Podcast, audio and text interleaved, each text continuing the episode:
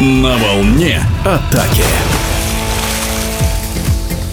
Приветствую вас, уважаемые любители спорта. В эфире капитан сборной России по водному полу и капитан казанского синтеза Сергей Лисунов.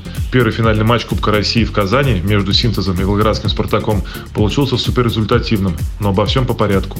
Первая четверть закончилась в ничью 3-3, и надо сказать, что спартаковцы заставили понервничать нас, и было видно, что они заряжены на борьбу, потому что на каждый наш забитый мяч незамедлительно отвечали также забитым голом и не давали уйти в отрыв. Отсюда и ничейный результат первой четверти.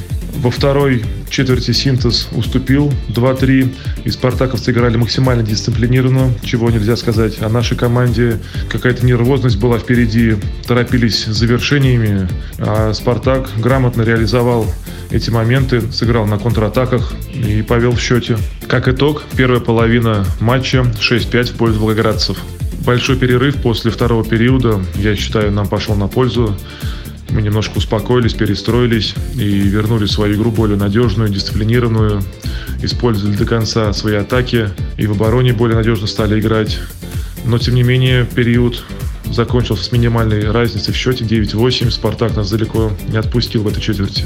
Все решилось в заключительной четверти, которую Синтез выиграл со счетом 6-1. И действительно, после третьего периода команда вернула свою игру, которую навязывала в предыдущих играх.